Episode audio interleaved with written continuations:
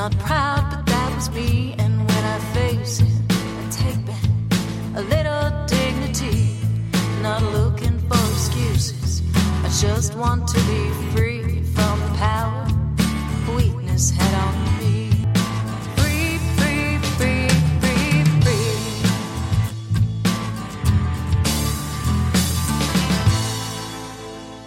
everyone, and welcome to the Bubble Hour, where real people tell real stories of addiction and recovery.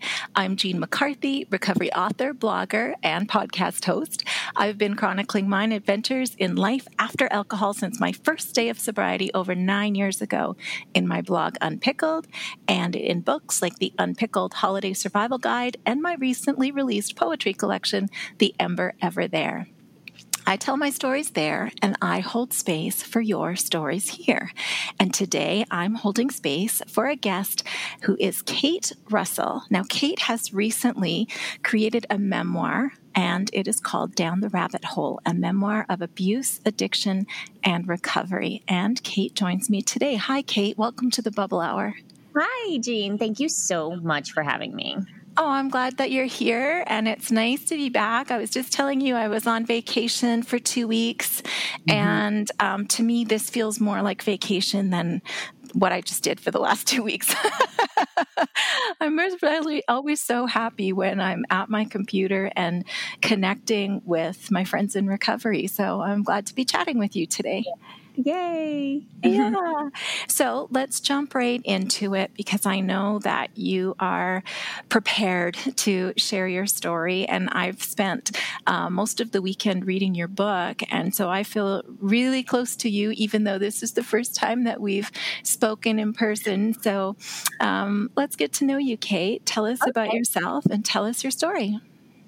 Okay, so um, yeah, I'm Kate Russell. Uh, I wrote a memoir. I was about two and a half years sober when I started writing this book, and you and I have about the same amount of time. I just uh, got nine years in um, in July, uh, and uh, yeah, and I, you know, I always knew I was going to write a memoir. My my story was just too juicy to not share. Uh, when I was little, um, I was born, I believe I was born with this disease. Um, my mother drank and did cocaine while pregnant with me. So I guess it's a miracle that I'm alive. Um, and so I think I was born with that gene. Uh, and, I, and my first drug of choice was sugar. Um, and yeah, when I so I'll uh, it's what it was like. I'll just try to stick to our 12 step format, which is what it was like, what happened, and what it's like now. When, um, you know, I I needed a drug long before I found a drug. So I would find drugs in other in other outlets such as sugar, sugar, fantasy, um, just escaping into my own head, which is later what I would identify as falling down the rabbit hole. But we'll get to that. Um, you know, uh, I I needed um, I needed a, a reward for live for being subjected to a life of abuse. you know what I mean? I was, my parents drank and did drugs. Um, they would leave me and my sister home alone. I ended up having to be her mother. She's five years younger than me. Um, and and you know and i i used things as rewards. And you know the addiction centers in the in the reward center of our brain. Um, that's where it lives. And so we need a reward. And my first reward that i found was sugar. Um, you know and i became an overweight child and that would go on to be a lifelong struggle as well like a you know just weight struggles eating disorders.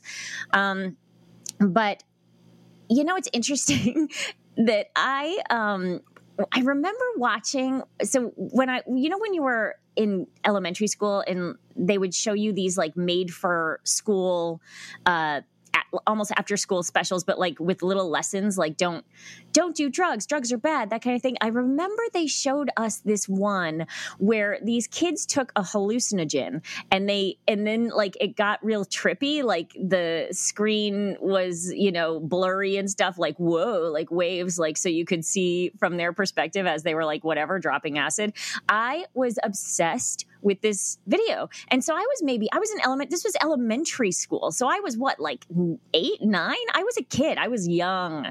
And I remember I loved this video so much that I rented it.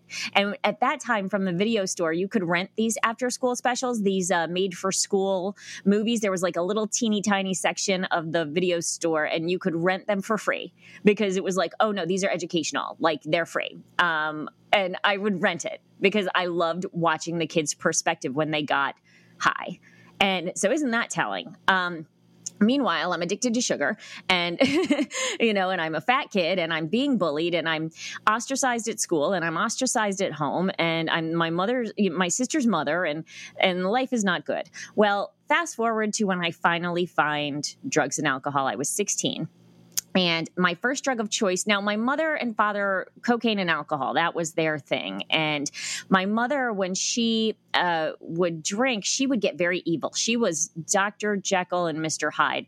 Um, my drug of choice, what the one that I found first was pot, and it was okay because it wasn't alcohol and it didn't make me become mean. It made me become productive, which I know is not the usual response that people have when they smoke pot. They get real lethargic. Not me. I became a doer. it it pot saved my life for probably about two and a half years. It worked really well. Um, once I smoked pot, I started smoking it every single day. I went from getting C's and D's in school to getting A's and A pluses. I became driven. I became focused. I decided I was going to go to college. Um, I went on to, I was in a performing arts high school and um, I got cast in both of the, the plays. I did, uh, went on to do thorough character breakdowns for each role. I was like super, my super type A personality revealed itself. Up until that point, up until I was 16, before I found pot, I was kind of just a lost little girl. I was just flailing. I didn't I didn't know. I, I, had these big dreams. My my dad is a stagehand, and so we toured with um, Les Mis and Miss Saigon my whole childhood. So um, I wanted to be an actress, but I had no idea how to do that. You know, I and and and it was it just seemed like a pipe dream. Like this is not tangible. Um, and when I uh, started going to this performing arts high school and smoking pot, everything aligned. And I was like, oh my God, my dreams are tangible. I this is doable and here's how I can do it. And oh my God, eh, what a wonderful drug this is. And oh, my life is so beautiful. It really just did a 180. And I would say that that beautiful manageable, as we say, um, time lasted for about two and a half years um, throughout high school. Um, and in that time i would say so so because and because it was pot and back then oh this just shows my age but word on the street was pot is not addictive. Um, and i believe that because it suited me. Um, and it fit my narrative and and so i was like well i'm not i'm not addicted to pot. But so that just shows how much I knew about addiction because I was smoking it every single day. And if my friend actually, she was like, maybe you should try to like go a day or two without smoking. And I got super defensive and I was like, nope, it, it helps me. Um, but it, you know, uh, so there you go. Um, but I was like, no, I'm not a drug addict. I'm not an alcoholic. My mother is. She's the one who, you know, she gets blackout drunk. I get productive. I clean my room. I'm super, no, this works for me. And, um, there you are, right? So there we go. That defiance that sort of, uh, uh, it's so common amongst us addicts. So, uh, so then I go to college, right? And then I would say that's when the consequences of my using started to pile up. Um, Oh, and meanwhile, I would drink whenever alcohol was around, but it wasn't a constant. Um, you know, in college, especially, um, alcohol becomes, you know, more. Uh, uh, uh, you you can get it easier, and I I would say every time I every time I drank, I blacked out. I did very uh, embarrassing things, uh, which you can read about in my book. No, but um, you know, as we all do. Um, you know things i never would have done if i was sober you know uh, and then but i just i just thought it was college. I was just like oh no this is what everybody does right? And i really believed that that's what everybody was doing. But now you know when you get sober the smoke clears and you you do you see things clearer. And i can look back and say oh n- no i was a mess pretty early on and i didn't know i was a mess for a long time.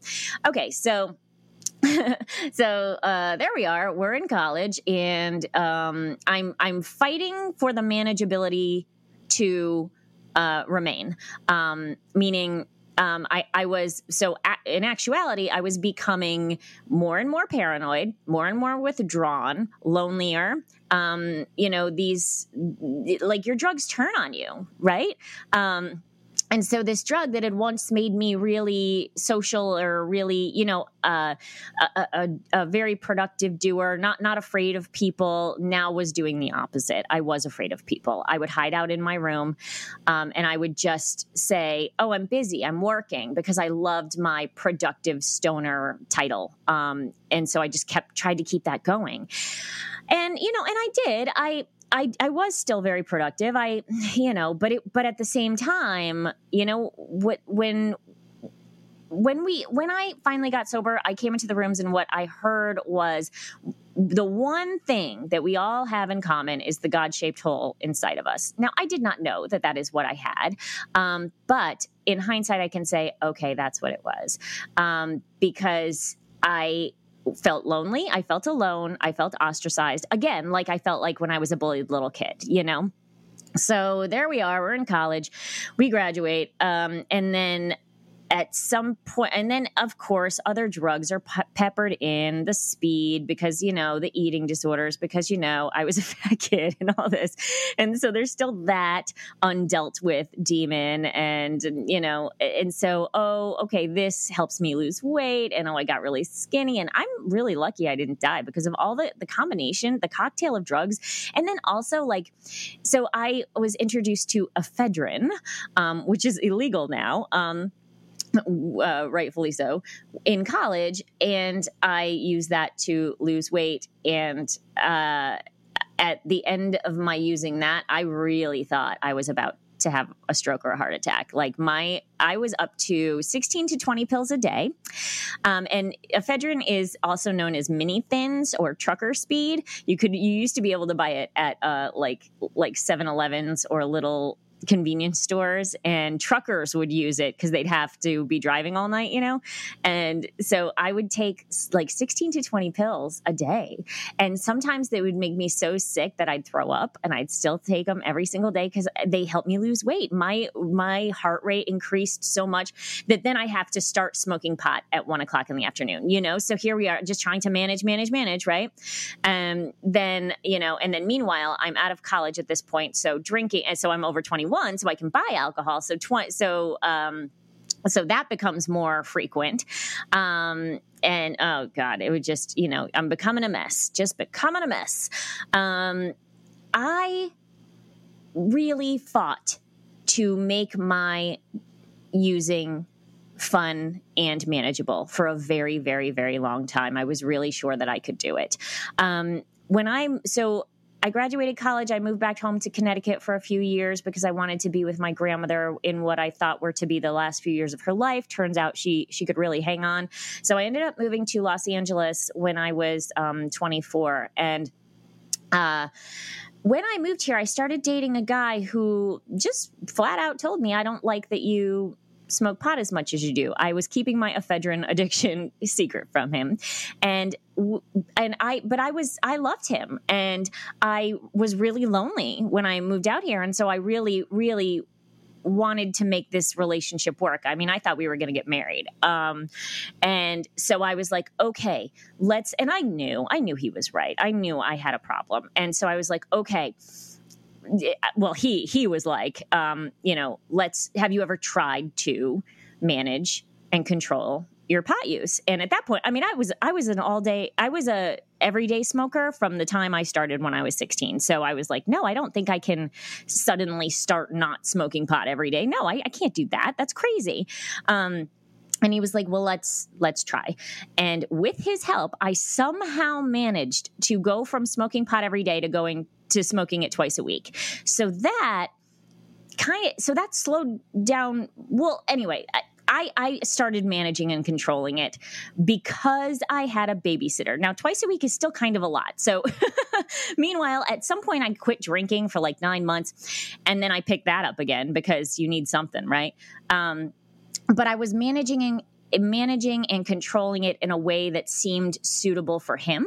So it was therefore acceptable to me.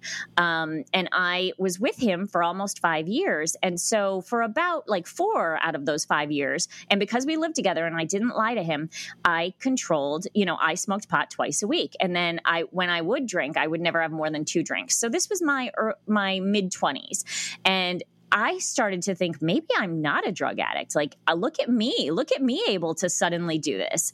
Okay, sure fast forward to we break up and I try to keep those rules and I can't. So what happened was we broke up, he moved out, and I decided, or my disease decided, that I was going to have a party and I was going to allow myself to do whatever drugs, um, i.e., cocaine, um, I could get my hands on and just have a big fat party for about six months. And then I was going to go back to uh, controlling and enjoying my using. Um, that was the plan. And, uh, you know, the rest is history. Yeah, no, you know, you, you make rules for yourself and you break them. And that's exactly what happened. I had a party. Then I was like, let's go back to, you know, controlling it twice a week, smoking pot, no more than two drinks. And I would, what I would do was make it, I would, I would change my mind, but it wasn't me changing my mind. It was my disease changing my mind. So around, you know, that I'd wake up, okay, today it's, it's no, no smoking pot today. That's, that's it. I can have I can have two drinks, uh, but you know that's that's it. No, you know, and then five o'clock would roll around, and I would say, well, you know, it's my, it's my day off. Like, who cares? Who cares, right? Like, it's I'm independent. I'm look. All I'm going to do is smoke pot and clean the apartment. All I'm going to do is smoke pot and um, you know, learn some lines for an audition. All I'm going to do, you know, who cares? And I got defiant, and I got um you know, really just, uh, you know, you know, as we do, I was making excuses so that I could use. And, but I knew deep down. Meanwhile, my mother died of alcoholism when she was 49. I was maybe 27 when she died, or 20, maybe I was 29, 28, I don't know.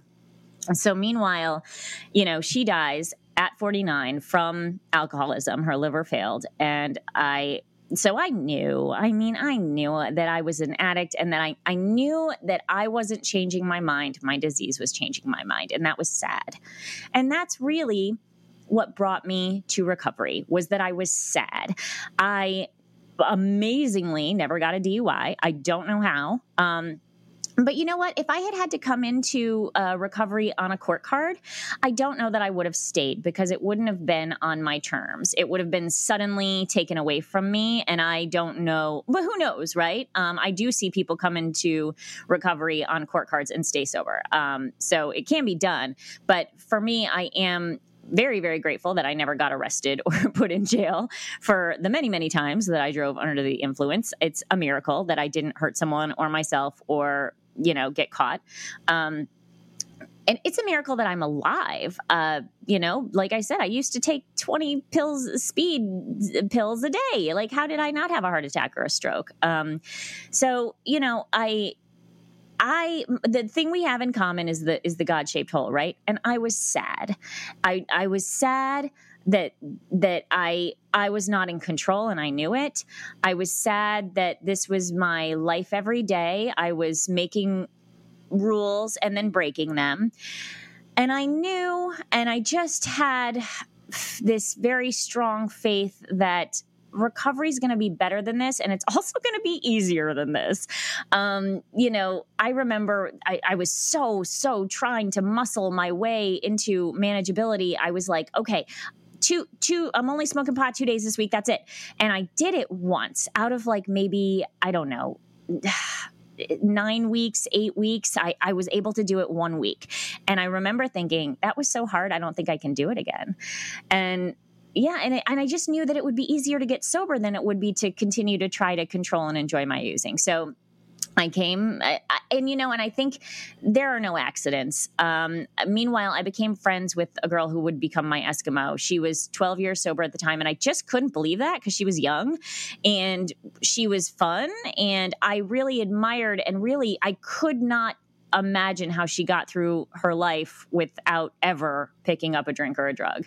Um, and she did. And I wanted that. And so I that was it. I, I nothing. It's like what happened. Well, what happened was I was sad and I finally surrendered. What happened was I surrendered. Um, and I, I called her up and I packed up my paraphernalia and the rest of my my drugs and alcohol, gave it to a friend, and went to a 12 step meeting and and the rest is history. So, you know, and I would say and when she came she came over that day and I was crying because I just knew this is it. I I you know, I this is it, you know. I I knew I, I got to get sober. My mother had been in and out of AA, you know, my whole life. Not in, in and out in that she would like dip her toe in the waters of AA. She would like go to a meeting and then come home and drink and then like spout off all of the wisdom she learned.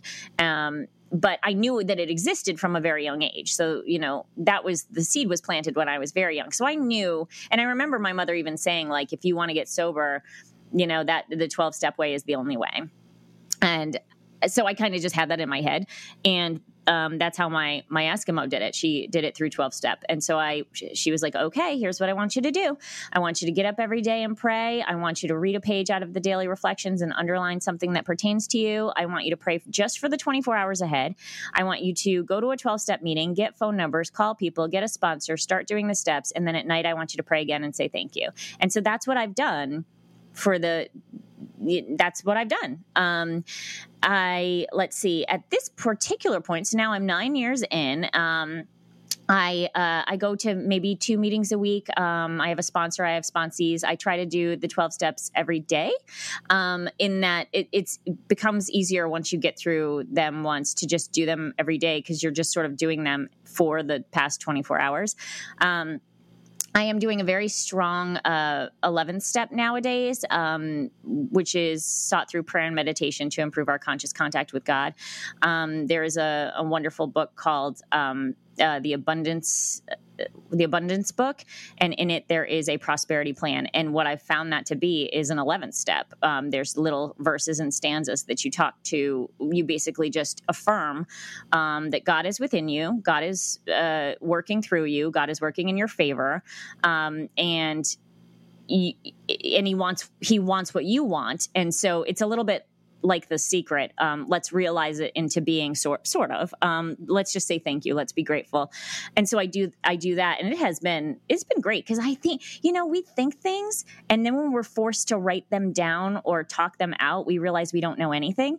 Um, and that's why I think the steps are written, and I think it's so important and i think it's so important to to put the pen to paper. And you know writing the book was was super healing and i didn't do it for that reason. I just thought my story needed to be told because as this child who grew up in an abused home you know with abusive parents i made it out you know i made it out and i and i went on to really overcome quite a bit of trauma and and and become happy which is really what I always just wanted. I just wanted to be happy, right? And I was sort of stuck in an unhappy situation for, you know, 18 years. And then, but I, but there, you know, there's always, there's always a way out. Um, and it just, you know, the the healing process the spiritual process the recovery process has been like such a gift and so beautiful and it's not that difficult i've found it's really I look forward to my practice. You know, I look forward to this 11th step that I get to do every day. I, I would look forward to writing the book. Um,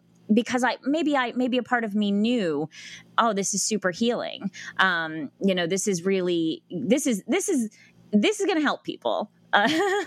You know, my story is not that unique. I think that a lot of maybe maybe the circumstances are somewhat unique, but the feelings that I went through are not unique. And that's what we all have in common those of us in recovery, I feel like. When God, when you go to a, a 12-step meeting or you're just fellowshipping with others in recovery the the amount of nodding that we do you know together it's like yes yes i understand oh my god yes me too and isn't that so beautiful that you just know that you're not alone. You, I, I felt alone for so much of my life until I started recovery, and then I realized, oh, I'm not alone at all. You know, it's just a matter of opening up and sharing, and really getting out the truth. You know, my head tells me so many lies, and then when I really get out the truth and I really get to the bottom of things, um, I really see, oh God, we're not that different at all, are we? We all, we all, we're all either in love or in fear at all times.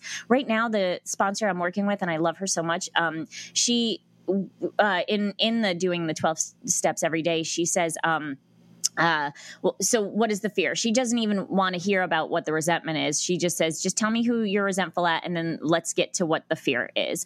Um, and isn't that true? And like, I didn't, I didn't understand that, of course, at first, because everything's new when you um, get sober and you're like what what is all this this gobbledygook what is all this i don't understand what you're saying and then you start doing it and you're like oh okay um, uh, you know, it's like what what is what is the fear? And we're we all kind of have the same basic fears that we're that we're gonna end up dead. We're uh, we're going. I'm going to die.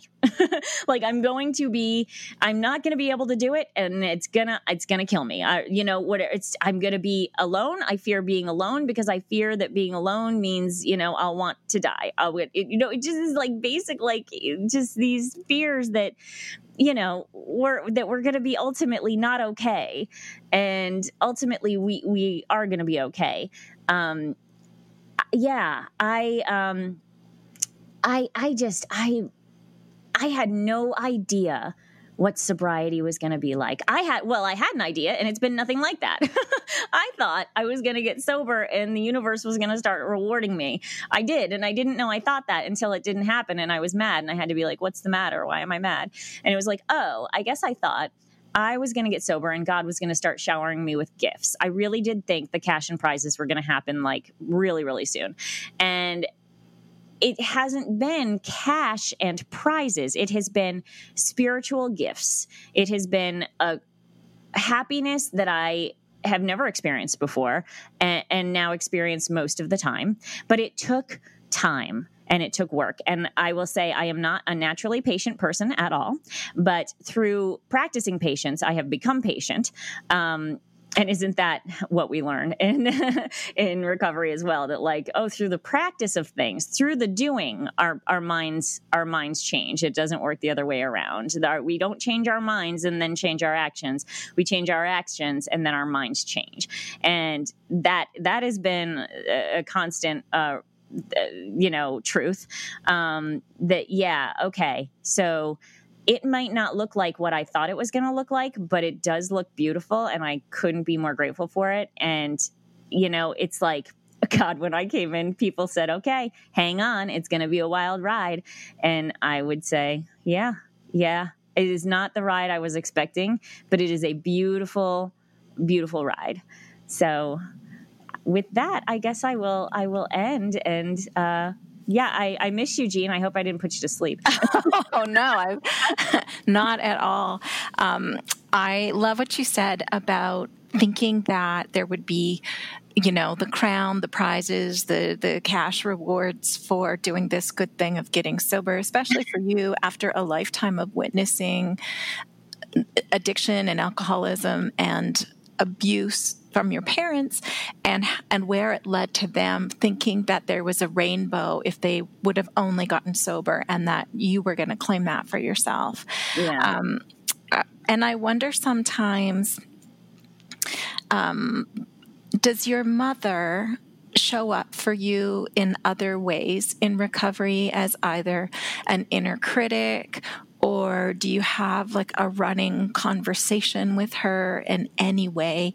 I know for me, after my dad passed away, I still, you know, I still kept kind of working on the things that we never got to resolve. Mm-hmm. And having, I don't know, I feel like that relationship still kind of managed to grow and heal in its own way.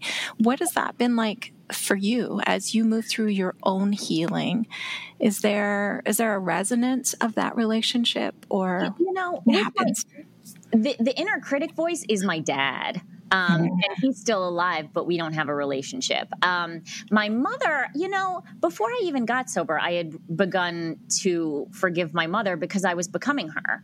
And I just started to see that my thought patterns my way of operating in the world my the way that i was thinking i, I thought mirrored the way that she thought. And i at, you know it, it's I, I started to just naturally forgive her for the years of abuse because I saw that she's just a really, really, really bad alcoholic. And she was really sick really, really early. Um, she had me when she was 20, and she was a, I never knew her as anything other than a nightly blackout drunk. Um, so she was real sick real fast. And she wasn't evil, she was just an alcoholic. And and and the end of our uh, at the end of her life, she we didn't have a bad relationship. We didn't have much of a relationship, but when I would see her, because I was across the country, um, but when I would go home to Connecticut, she would always find a way to insert herself in my path, and um, she was always very nice, very pleasant. You know, she and she she just her everything declined, and I could see that physically with her, and I just felt more. I felt sorrier for her every time I would see her, and I could see the loneliness, and I could see that she was she was not gonna live. You know, if she continued this way, and I knew she was she just she just always wanted to be uh, drunk. She didn't want to get sober. That was never, you know, but it was sad and lonely. And so feeling so bad for her, I just forgave her. I just saw, it. God, this is beyond her control. It's so beyond her control. Um, but the inner critic voice is my is my father's voice. And that may be because he is still alive and we have so many unresolved issues. I've tried oh and that's one of the last chapters in the book. It's a good one because um, oh man is he unwilling to change? Is he unwilling to do anything? Even to so our, we don't have a relationship because he is so unwilling. He's unwilling to say i'm sorry. I mean, that's really all it would take, you know, just a little I'm sorry and a little I I promise to try harder, but he is he is that stubborn. So um that is the inner critic voice and i think that's because he's still alive so there's this like unresolved thing uh, you know and and it, i think yeah so so the inner critic voice is very very loud and it is something that i actually am talking to a therapist about.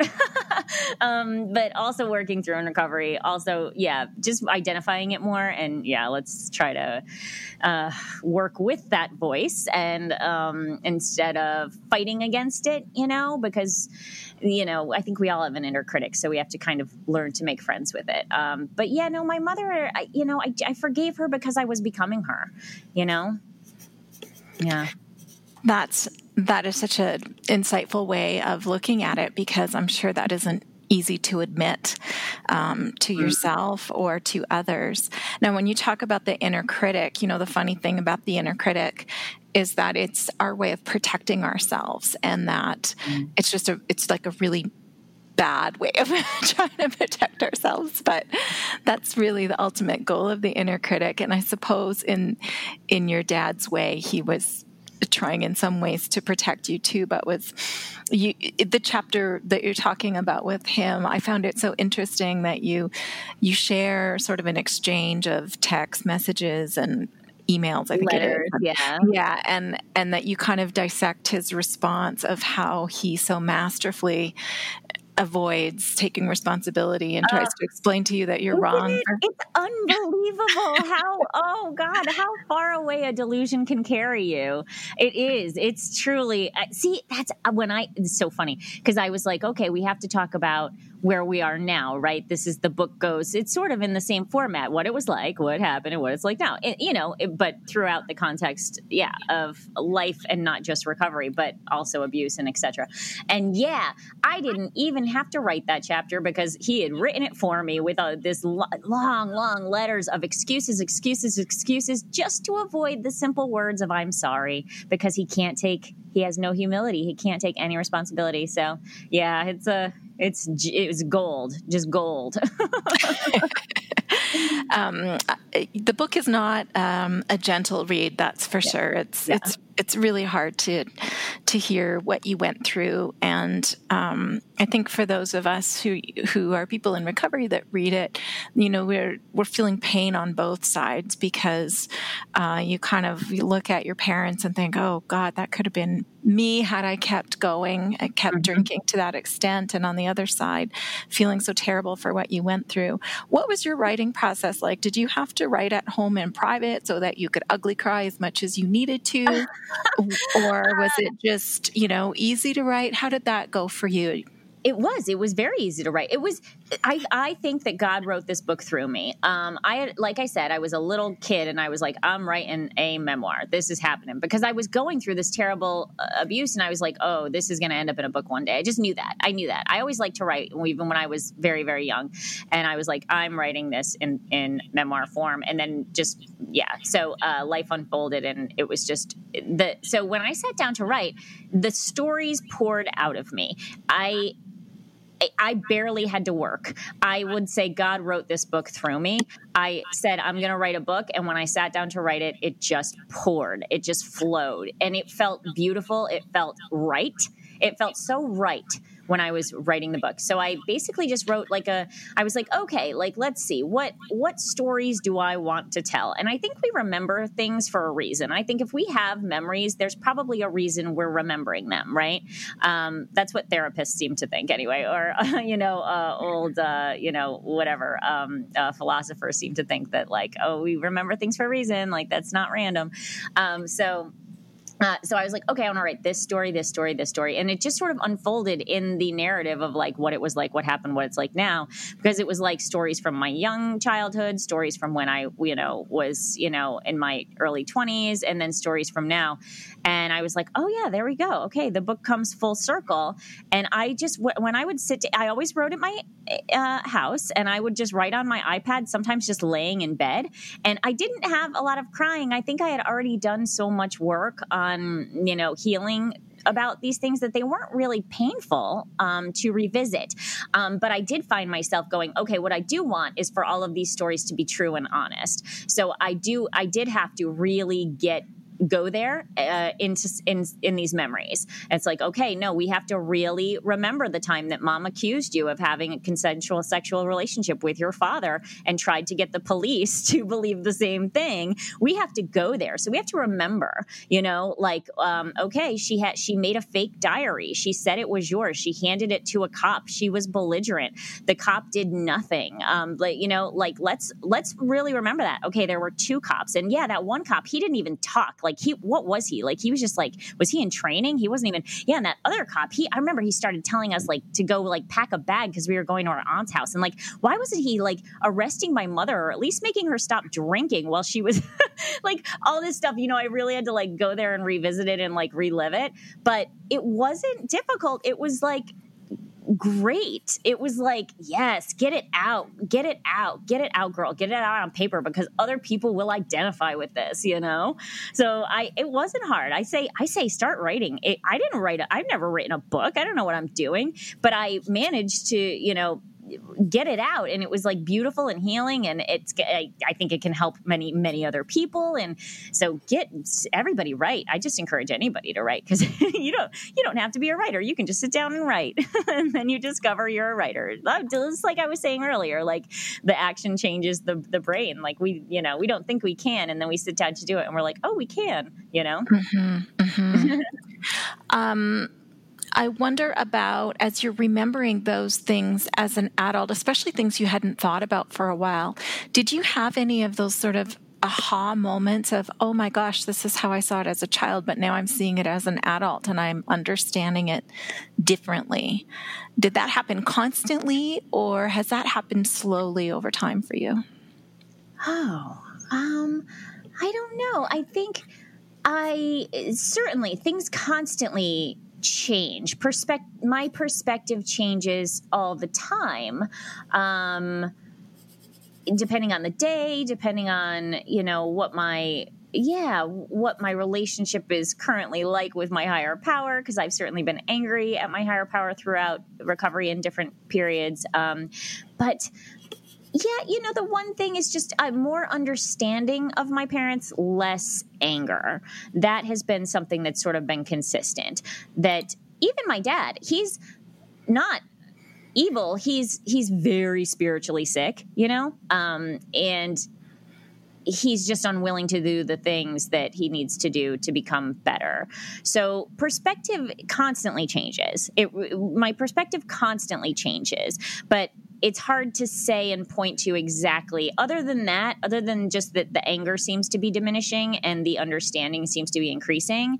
Yeah, that seems to be maybe the the one the one thing that maybe in all aspects, not just with my relationship with my parents, but like anger decreases as understanding increases. You know, I would say that. Mm-hmm. That's a good way of putting it. Yeah. Did Did you ever struggle with? Um, I don't get a sense, even in reading your book, that you identified as a victim. I mean, you were a victim of abuse, oh. and um, you know, you were an innocent uh, child in an abusive situation. So, by definition, that makes you a victim. And yet, um, I'm I'm using the term as it applies to the uh, drama triangle, which is victim, villain, hero. Uh-huh. And um, your mother was constantly setting up a drama triangle that she was the victim, you were the ah. villain, the cops were the hero, or right? Um, oh yeah. And and then the way that manipulative people manipulate uh, others is then they take that drama triangle and they swing it around. So then they'll say. Uh, oh no, you've been victimized, but I'm the hero, and that, you know, your friend is the villain, and I'm going to be your savior, and I'm going to fix this for you. And so you believe them. Mm-hmm. And then, and maybe for you, that would be like when your mom was throwing you a birthday party and she was going to be the big hero and throw you this great party. But by the end of the night, she would swing that drama triangle around and, and either be the victim herself, because uh, you've done something to offend her, or the villain in that, you know, she's going to ruin your night for you. So right. it's that constantly shifting uh, drama triangle is what keeps family dynamics or personal dynamics drama fueled. Um, so I'm wondering, and I think that sometimes people manage that by holding on to for dear life in a corner, whatever it is, you know, like um, they might become, uh, and I think that's where co- codependency and narcissism come into as coping skills. You know, you're just holding on f- for dear life. in this yeah. coping skill. Anyway, what I'm wondering is, you know, did you struggle to give that up at all? To give up your corner in the triangle as victim and see yourself um, and, and free yourself from just that as being part of your identity and you know cutting off from your past in that way. How does how do you go about healing that? Do you sometimes fall back into it and see it as part of your identity? Or i don't know how does that feel for you? I definitely when I was a kid felt like a victim because like you said I was. I mean I was yeah. I was completely powerless to change my circumstances. So I had I did a lot of crying you know? I, I I had no way to get out of of this abusive situation um, except to occasionally escape to my grandmother's, which thank God for her, right? You know, and she's the the angel throughout the book, and she was the angel throughout my life. And it, if it hadn't been for her, I don't know that I would have survived. Um, but you know, I I guess naturally I stopped seeing myself as a victim as I got older because I became more powerful. You know, um, I was able to change my circumstances, and so therefore I just wasn't a victim anymore. I was more I was a powerful being now. I was a, a I was able to change my circumstances, so I did. I got far away from, you know, my home as quickly as I could. I went I left. I went went away to college and then I, you know, moved to LA. I was like I got to get out of here. But you know, um, so I became less of a victim like through action, you know, and uh, but I and I try very, you know, I'm very conscious to not ever look at my life that as from the perspective of a victim now because I'm I'm not a victim. We're I you know, and we're not victims. We're we all have the power to change things or, you know, unless we're, you know, abused little children, then we don't. But um if you're an adult, you, you're more powerful than you think. And um yeah, and I so it, it happened naturally. I didn't try to become less of a victim. I just became more aware and more able to do for myself. And so, therefore, I was less of a victim. Um, but yeah, I know what you're saying. I've never heard of that triangle before. I like that. Yeah. And like my mother, oh man, how she liked to play the, the victim role. Oh my God. And so I think that grossed me out too as a kid. you know, right. I talk about that. I talk about that in the book too, about how she was like, oh, constantly, you know, playing the role of victim, her favorite role, and how that, that grossed me out. I was like, oh God, you're so just, ugh you're just so pathetic. And so I didn't want to be like that in any way. So maybe that subconsciously, yeah, like uh, part of it. Yeah, yeah. And you were so wise because you were like five and thinking, seeing through it. Well, yeah. now well, she was such a bad actress. Yes, yes, yes. yes. and as you say all of that, I'm reminded of the the second half of the Karp, Karpman drama triangle, which is that the way out of it um, is that you you refuse your corner by stepping towards the other person. So because you've you've sort of understood your mother a little bit or you know you have some compassion for her even though you don't approve of her behavior you still yeah. you know you have some compassion for her that that's how you def- it's like pulling the tent pole like if you think of a tent as a triangle stepping towards the other person pulls the, the pole out of the tent and deflates the triangle because there's no more drama if you're not playing your role ah, yes. I guess that's how we heal is by stepping out of it and, and refusing to participate in it. Yeah. Yeah, you said early on. Um, here's a question for you. You said that you you were basically you needed a drug from the get go, and um, and I'm wondering, like, do you has has sobriety helped you heal the need for that drug, or are you finding that you're filling that need in other ways? Oh God, yeah, isn't that funny? Um, my friend Kristen says, "Oh, it's like whack a mole with this sucker." You know, yeah. Like you, you, get sober, you take away your drugs and alcohol, and then say, oh, something up, something else pops up, like sugar, like food, like uh, codependency, like whatever it is, like Netflix. I mean, really, you know. So, oh, certainly, but like, so here's the thing though. Uh, the way yes i do find ways to check out. Um, i still like the because you know drugs and alcohol helped me unwind. I didn't even know it was doing that because i was like no i'm a productive stoner. Um, but w- now i can say in hindsight everything is 2020 um, and when i uh, i i have been years sober and gone oh that's what drugs and alcohol did for me oh because now i'm i'm anxious and i don't want to feel anxious and i don't have a way to not feel anxious. I drank and used no matter what. So it wasn't like I was like, I'm having a bad day. I smoke pot. I'm having a better day. It wasn't linear like that. It wasn't easy. It wasn't clean. It wasn't neat. It is cunning, baffling, powerful. So I use no matter what. But then when I take when I took away the drugs and alcohol and I was left with natural feelings that occur whenever they feel like it, and I wanted to change them, I realized, oh, I can't. you know, but I can by yeah. binging Netflix, by eating sugar. Yes, oh, absolutely. I gained 15 pounds like the day I got sober, or like really, really quickly. And uh, like I've been, I've managed to take off most of it, but like, um, uh, yeah, so things pop up. Um, but honestly they're they're small potatoes compared to be you know being a, like they like you know get go ahead and get sober. Like don't worry about if you're going to gain 15 pounds you'll lose it. Like don't worry about if you you know um, suddenly decide you're going to oh yeah caffeine that's another thing. Um, okay so you know you suddenly want you know a third cup of coffee. Just have it and you'll you'll work on that later. Nothing's as bad as the drugs and alcohol. They say you eliminate things in the order in which they're killing you. So uh, yeah, so yeah, but other things pop up certainly. Um, but and it's funny because the the the it seems like with each passing day, the the more I see, I, the more I'm unpeeling the onion. You know, I'm like, oh, I see this now. Oh, I didn't know that about myself. It's just like a constant revealing of the true self, um, just through being sober.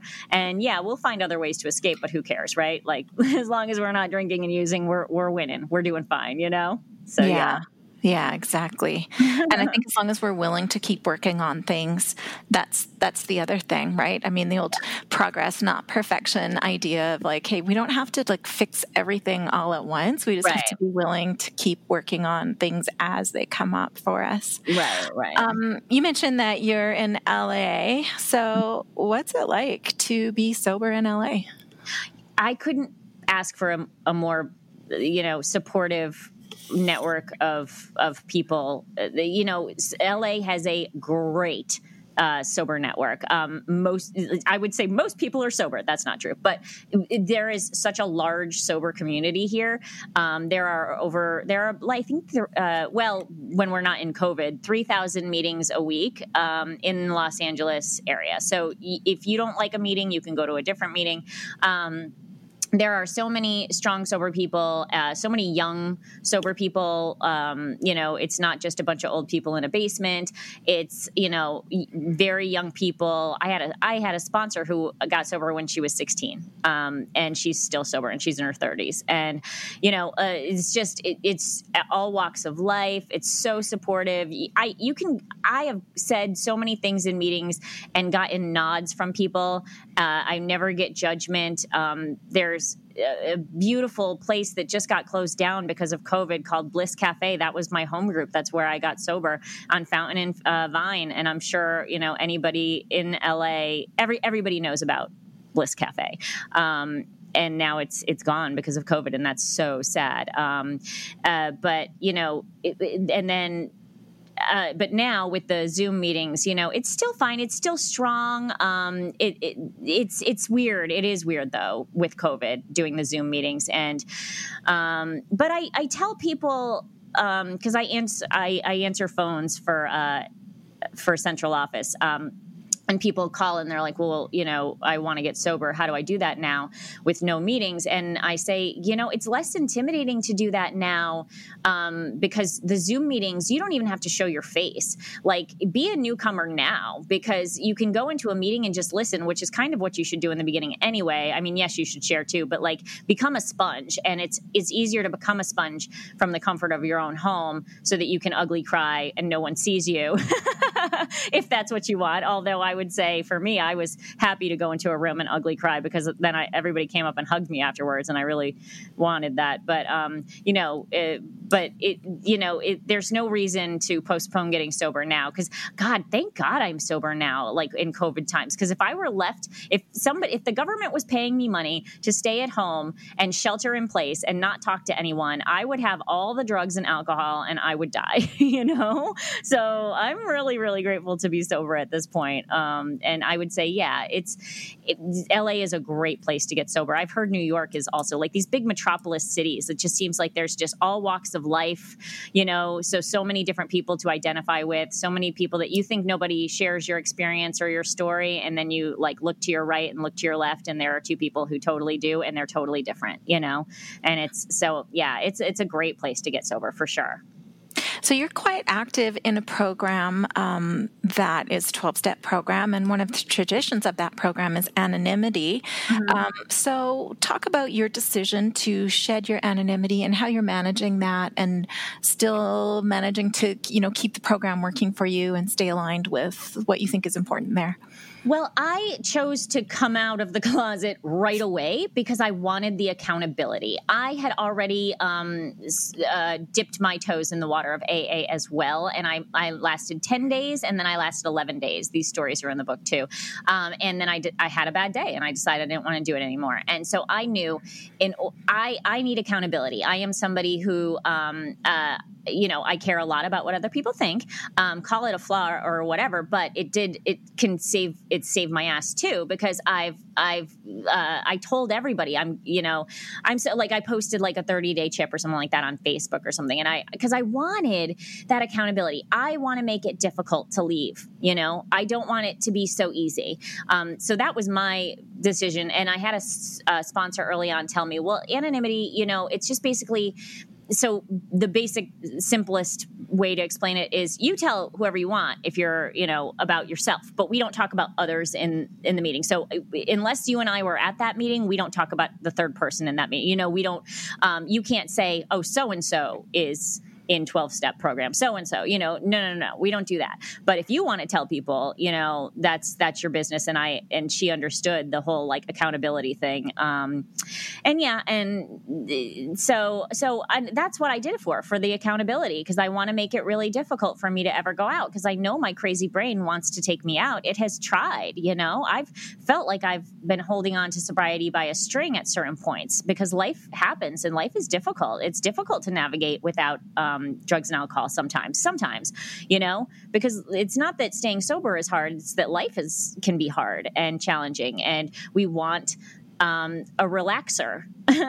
And we want our old relaxer that used to be our best friend you know? And then I, I, have to make it really hard to to go back to that best friend you know? It's like don't text that guy don't text that guy kind of thing. And it's like i have to make it really hard you know to not text that guy you know? Yeah i totally understand that. I yeah. can totally understand that. Yeah. Um, I have one last question for you, and and if you don't want to go there, that's okay. But you mentioned that your mother died of alcoholism, and um, the guests on this show, you know, we're we're always fortunate enough to hear the stories of of those of us who managed to, you know, right our course before addiction killed us. Yeah. And um, I heard an expression that really has stayed with me, which is that your disease wants you dead, but it'll settle for making you miserable. Mm. Your book is mostly about your mom's misery yeah. um, and, and yours um, by extension. Um, but I wonder, I know you weren't with your mom as she passed away, but can you talk a little bit about what happens when someone dies of their alcoholism. It is not a gentle end. And I wonder if you can just talk about just some of the long term health implications and, and how the body shuts down slowly yeah. from alcohol use over time.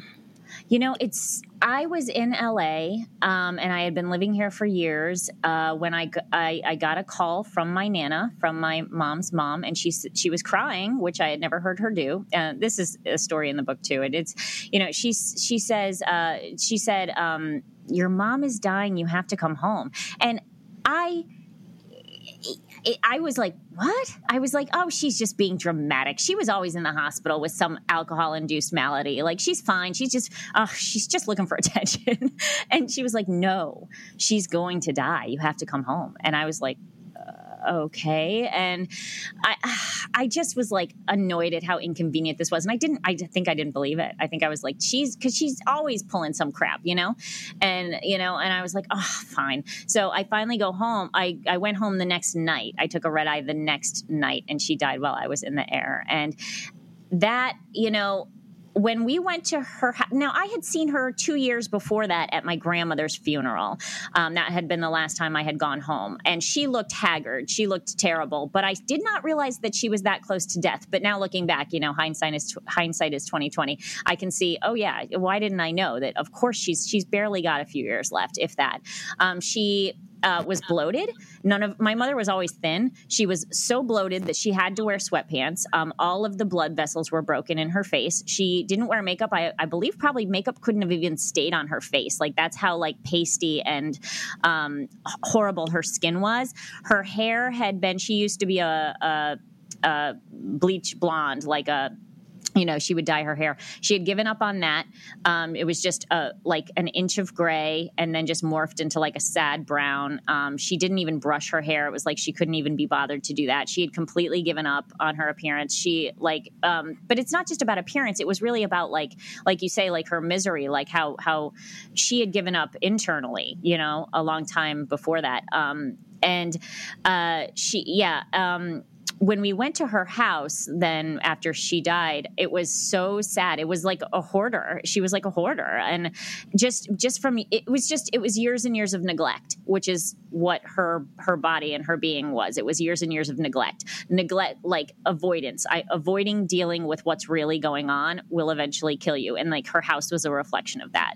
You know she it was just so like there was a hole worn into the seat of her kitchen table chair which was her post. She would sit at the kitchen table and drink uh, and drink and smoke cigarettes. And it there was a worn hole in her chair from overuse. You know, um, just the the dishes weren't done. The the you know the garbage was overflowing. Um, like nothing had ever been cleaned. It was just so sad. It was just a reflection of of her insides. You know, and so I and you know it was I my dad was just as surprised my dad was so surprised that she was dying. Like, I think nobody knows. And I did not know. I did not know that uh, you know, I did not know that alcoholism could kill you. I know that sounds crazy, but alcoholism will kill you.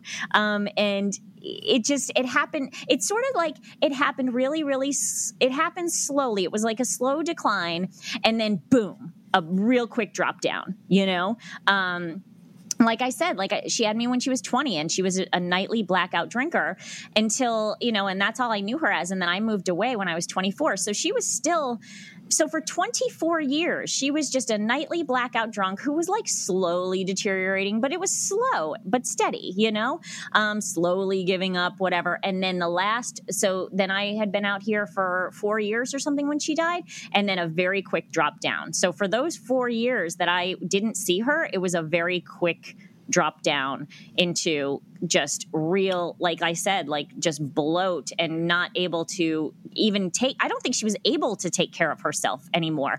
Oh, I do remember when I went home to see her. Uh, oh no, when I went home for my grandmother's funeral and I saw her, um, I uh, her her speech was affected as well. She had um, what is it? Wet wet I don't know if it was wet brain, but her um, she was always slurring and she wasn't drunk. She never drank during the day, um, but she so her speech had been affected as well. And I was like, I remember I was with my boyfriend at the time, and when she left, I was like, Did you hear her voice? Like that's from years of alcohol abuse. But still, I did not know that it was going to kill her, but uh, it, it did eventually. Yeah. So yeah. yeah. I'm so sorry for that. Yeah. Um, let's end on a happier note then. So tell me tell me what's coming up for you that you're excited about. Tell me even in these crazy days of pandemic and lockdown and and um, all that's happening in the world. Tell me about some good things in your life that are some of these the blessings of sobriety that you talked about. Uh, well, I I love this pan. Uh, you can't say I love this pandemic. People are dying. That's terrible. What I love is, um, you know, that I I have now been able to give. I, I got laid off because of the pandemic, and you know I'm getting unemployment. So I've been being paid basically to uh, pursue my creative dreams for you know since uh, mid March, and that has been such a blessing. So I love this uh, lockdown. I it has that's so I, I, published the book. So what's coming up is the audio book. Um, I am finishing editing it hopefully this week, and then I will release it. It takes um, it can take like 30 days for um, Audible to approve.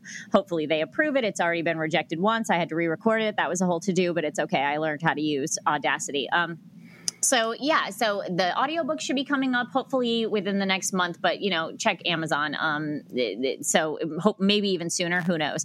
Um, that's coming up and then i'm starting my second book which is going to be mostly focused on my sister. It's going to be called voicemails from my sister and now my sister who is she plays a minor role in down the rabbit hole um, but she she suffered more than i did i would say as a result of uh, my mother using drugs and drinking uh, while she was pregnant. My sister has schizoaffective disorder disorder. So um, she she was developmentally disabled as a result of being abused in utero. So uh, that's what this book is going to be about. The next the next book. So and I thought I should write an entire series actually about every member of my family. Then I can do like letters from my father and journals from my mother or journals that my mother wrote or something like that. Because I have um, yeah when I went and I, I decluttered her house, I found a lot of my mother's old writing. My mother was a writer and but like you know a lot of unfinished projects, but a lot of started projects and I, I saved quite a bit.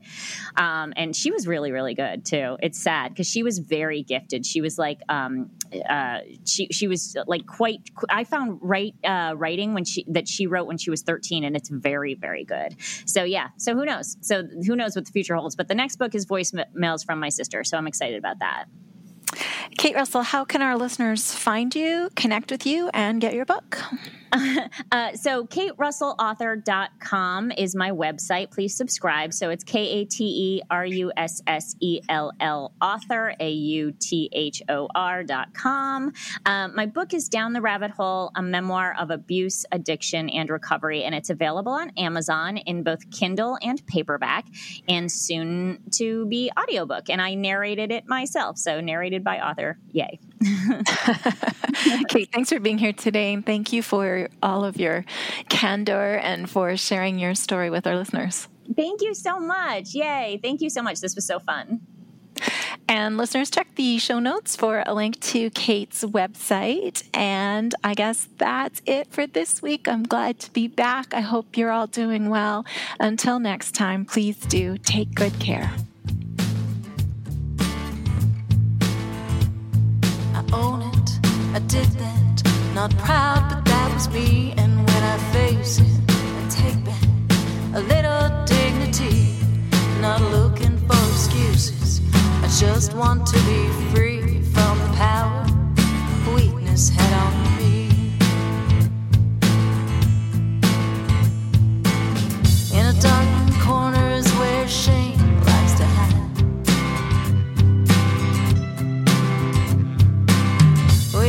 you're strong just cause you keep it all inside. It just stays and wait there to rob you of your pride. Turn the light on, turn the light on, you can shine.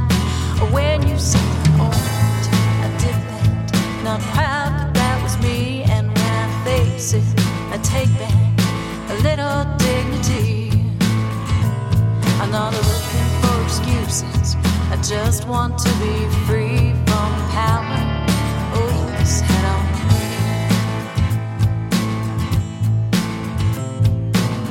You don't have to shout it out on Main Street to be clear. You don't need to whisper to confessionary ears. Person you should talk to is looking at you in the mirror and the one who matters most can always hear oh, when you say. I owned, I did. Not proud, but that was me. And when I face it, I take back a little dignity. i looking for excuses. I just want to be free from the power.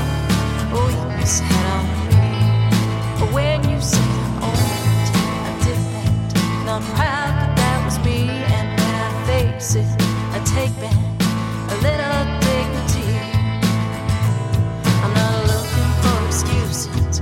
just want to be free.